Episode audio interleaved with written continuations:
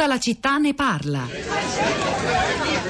fumo denso ed acre proviene dal pozzo numero uno. Da quasi mille metri di profondità vi arde un intero filone carbonifero. E là, sottoterra, ci sono ancora 261 uomini, 139 italiani. Insomma, il 23 giugno del 1946 prima di avviare il proprio percorso istituzionale e costituzionale l'Italia come primo atto, quasi atto fondativo della neonata Repubblica, sigla appunto l'accordo con il Belgio.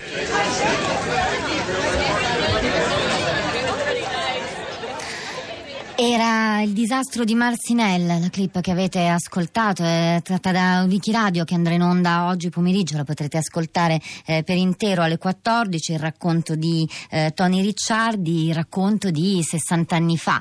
Eh, Marcinelle in, questo, Marcinelle in questo momento si stanno svolgendo le celebrazioni eh, in ricordo di quanto accadde l'8 agosto del 1956, lavoratori di 12 diverse nazionalità, 136 italiani italiani persero la vita eh, nelle miniere di carbone. Il presidente Mattarella eh, ha mandato un messaggio e il presidente del Senato Piero Grasso, leggo dall'ultima ora, cioè il ricordo di Marcinelli sia una spinta ad accogliere al sacrificio di quegli uomini dobbiamo il riconoscimento a tutti i lavoratori dell'Unione Europea di diritti e garanzie. E su Marcinelle c'è anche un sms che è arrivato, vediamo se lo trovo, eccolo, quello quello di Tina che scrive Emigrazione, non dimenticare la tragedia di Marcinelle nella miniera belga, morirono 262 minatori, 136 italiani, la metà abruzzesi. Oggi 8 agosto di 60 anni fa. In queste ore centinaia di delegazioni di lavoratori anche italiane ricordano in Belgio le vittime per riflettere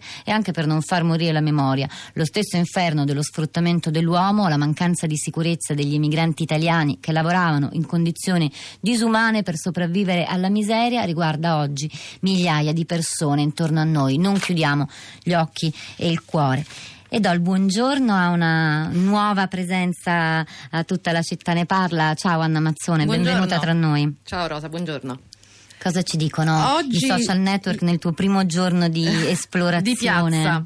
In questo primo giorno, nonostante la calura estiva e le ferie, in realtà il dibattito sui migranti e sulle città di confine, le storie di confine e di frontiera è molto acceso, sia su Facebook che su, eh, sui vari social network, incluso Twitter. Molti puntano il dito sui gov- governi, sui governi, non solo sul governo italiano, ma sui governi europei che eh, pretendono di gestire un'emergenza che in realtà realtà è una uh, cosa strutturale, permanente. Ad esempio Rossella sulla nostra pagina Facebook ci scrive consentitemi di dire che l'emergenza è voluta perché non si è ancora compreso ed è una cosa grave che non l'abbiano capito neanche i governanti europei che il fenomeno è strutturale e permanente quindi l'accoglienza deve essere ben organizzata e gestita razionalmente e con prospettive lungimiranti. Se solo fossimo davvero ben informati forse saremmo più civili ma ancor meglio più umani e non correremo corriamo il rischio di trasformarci in complici indifferenti di quelli che sono dei veri aguzzini. E poi sempre Giulia, anche Giulia sulla nostra pagina Facebook, ripenso alla storia di Welcome, film francese di qualche anno fa ambientato a Calais, penso che dovremmo sempre ricordare di guardare negli occhi queste persone che sognano una vita migliore e per realizzare il, il proprio legittimo sogno affrontano diversi inferni. Ogni persona ha una storia, un sogno, un cammino, ma perché noi continuiamo a mantenere la capacità di guardare negli occhi e ricordare riconoscere in ognuno la persona, è necessario che fenomeni come quello delle migrazioni siano governati, presi in carico da chi ci governa e quindi da chi è sopra di noi. Poi ci sono anche dei commenti catastrofisti come Spartaco che dice ieri e oggi ci siamo mangiati la terra di un anno, con cinque mesi di anticipo siamo 7,4 miliardi, nessuno ne parla, ancora ascoltiamo economisti, politici, religiosi che parlano di crescita, competitività, produzione, senza collegare il cervello alle parole. Le migrazioni sono un prodotto perverso di questo, che porterà al caos in Europa e non solo. Quindi, insomma, ci sono anche atteggiamenti diversi, ma tutti in generale o la maggior parte sono comunque per l'accoglienza. Sui social network lo, lo rileviamo spesso, sarà una, una caratteristica eh, di, di, chi ascolta Radio 3 ci segue sui social network, mentre gli sms eh, sono meno omogenei, insomma ci sono delle divis- differenze, divisioni molto forti, ma mh, mm, ora qui davanti avanti invece l'SMS di Mauro che dice grazie Radio 3, Riace, Camini, ma anche Saluzzo nel nord, ripetete più spesso, almeno voi, questi nomi spesso vicini a luoghi di sfruttamento degli immigrati irregolari dove c'è anche la popolazione che lavora a mani nude per l'accoglienza. Sentiamo mm, chi è con noi questa mattina, comincio con Adele, buongiorno. No, Adele no, forse con Maria? Maria, buongiorno. Sì. Sì. Eh, bu- buongiorno, buongiorno. Lei è Maria? Sì. Sì. Allora, prego, voleva intervenire. Eh, sì, io mm, ho mandato un sms che riguarda proprio eh, qualcosa di cui avete già parlato, cioè la constatazione quotidiana di persone come me, di buona volontà, eh, con una storia alle spalle che non sto qui a dire, eccetera, che però eh, di fronte all'assoluta inede- inadeguatezza, incapacità e ignoranza, mi scusi, io mh, credo che l'ignoranza sia il nemico numero uno della società, peggio della disonestà, e di ignoranza delle cosiddette classi dirigenti ad affrontare e risolvere i problemi. Non solo, ma anche la presunzione e l'arroganza che nasce dall'ignoranza, perché non si chiede, credo, a nessuno di dare un contributo, anch'io che per, per decenni ho studiato, eh, insegnato, insegnato geografia economica. Delle- popol- del demogra- I problemi demografici della popolazione. Ho vissuto indirettamente, sono siciliana, la, eh, il problema dell'emigrazione degli anni 60 e poi l'ho vissuto direttamente perché ho dovuto trasferirmi al nord per eh, lavorare. Al nord Bene, Italia, Maria? qualcosa- Avrei qualcosa da dire, ecco, E però eh, questa inadeguatezza delle classi dirigenti che ogni giorno constatiamo che sono assolutamente incapaci di mettere mano al problema e affrontarlo almeno con un po' di cervello e di conoscenza, questo genera paura e anche una sorta di eh, reazione eh, emotiva eh, brutta, diciamo, ecco, nelle persone, anche nelle persone per bene, ecco, di buona volontà. Chiarissimo, Maria, la ringrazio per questa sua appassionata Prego, testimonianza. Sentiamo anche Patrizia? Buongiorno. Sì, buongiorno. Buongiorno, chiamo dalla Val di Susa, volevo portare la testimonianza nostra di come ci siamo adattati a questa cosiddetta emergenza che è una parola assolutamente fuori luogo. Ehm, visto che ci hanno mandato così da un giorno all'altro, magari in un paese arrivavano 50-60 immigrati all'improvviso senza neanche avvertire i sindaci, al- si, è, si è cercato di strutturare e di organizzare un'accoglienza che non fosse solo il il parcheggio in strutture dove le cooperative prendessero i soldi eh, a sbaffo perché poi succede molto questa cosa, mentre qua cerchiamo di non farla succedere perché c'è un monitoraggio dal basso. Abbiamo organizzato ehm, corsi di teatro, gli abbiamo dato delle terre ai migranti, si sono integrati proprio lavorando la terra, gli orti insieme alle persone dei paesi. Qua sono quasi tutti piccoli paesi in Val di Susa e quindi la conoscenza diventa diretta. Eh, il 25 aprile facciamo la giornata della resistenza migrante, organizziamo la ricorrenza del 25 aprile applicandola alla resistenza attuale eh, che bisogna per forza continuare a portare avanti.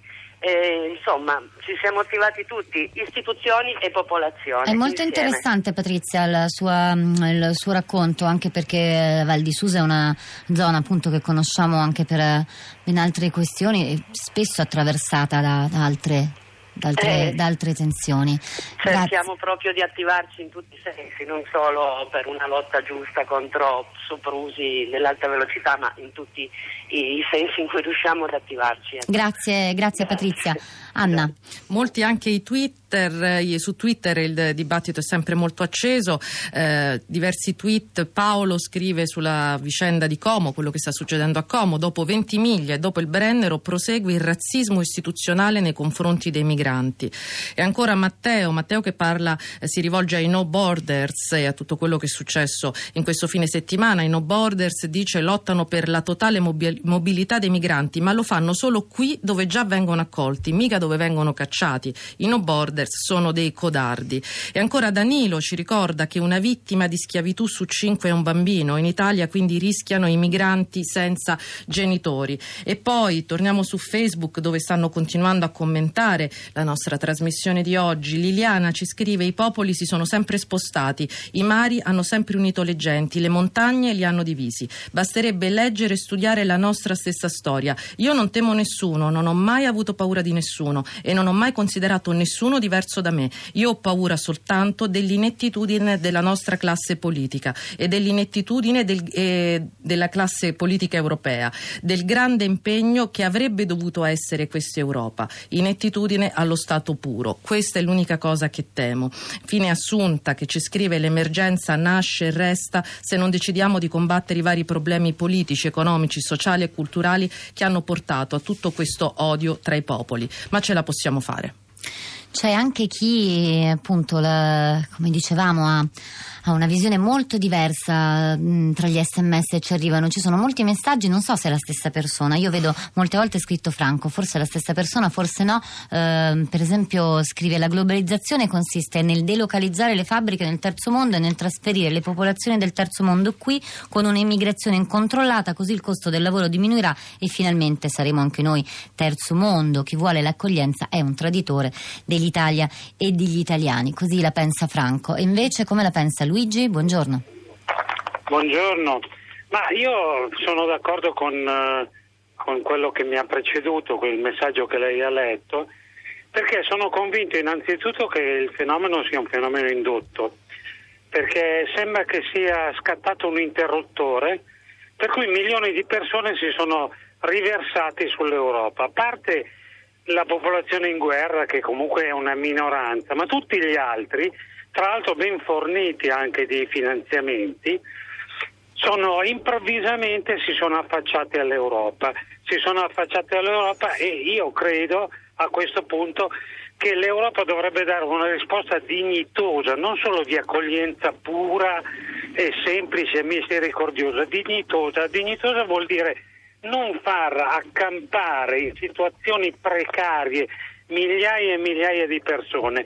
E se non si riesce a dare questa diciamo, dignità è perché, glielo spiego se mi fa finire, è perché pochi secondi. Sì, è perché effettivamente c'è una intenzione sottesa di sfruttamento futuro per uh, andare a Bene Luigi, è chiarissimo, la, la, ringrazio anche per il suo punto Prego. di vista e vi salutano, vi ringraziano Rosa Polacco e Anna Mazzone a questi microfoni, di là dal vetro, Pino Pugliese, Gina Collauto, Cristiana Castellotti e Giulia Nucci. Dopo di noi inizia con Anna Maria Giordano il viaggio estivo di Radio 3 di Radio 3 Mondo con Lovely Planet, le guide turistiche speciali di Radio 3. Oggi partiamo dal Montenegro e poi ci risentiamo domani qui alle 10.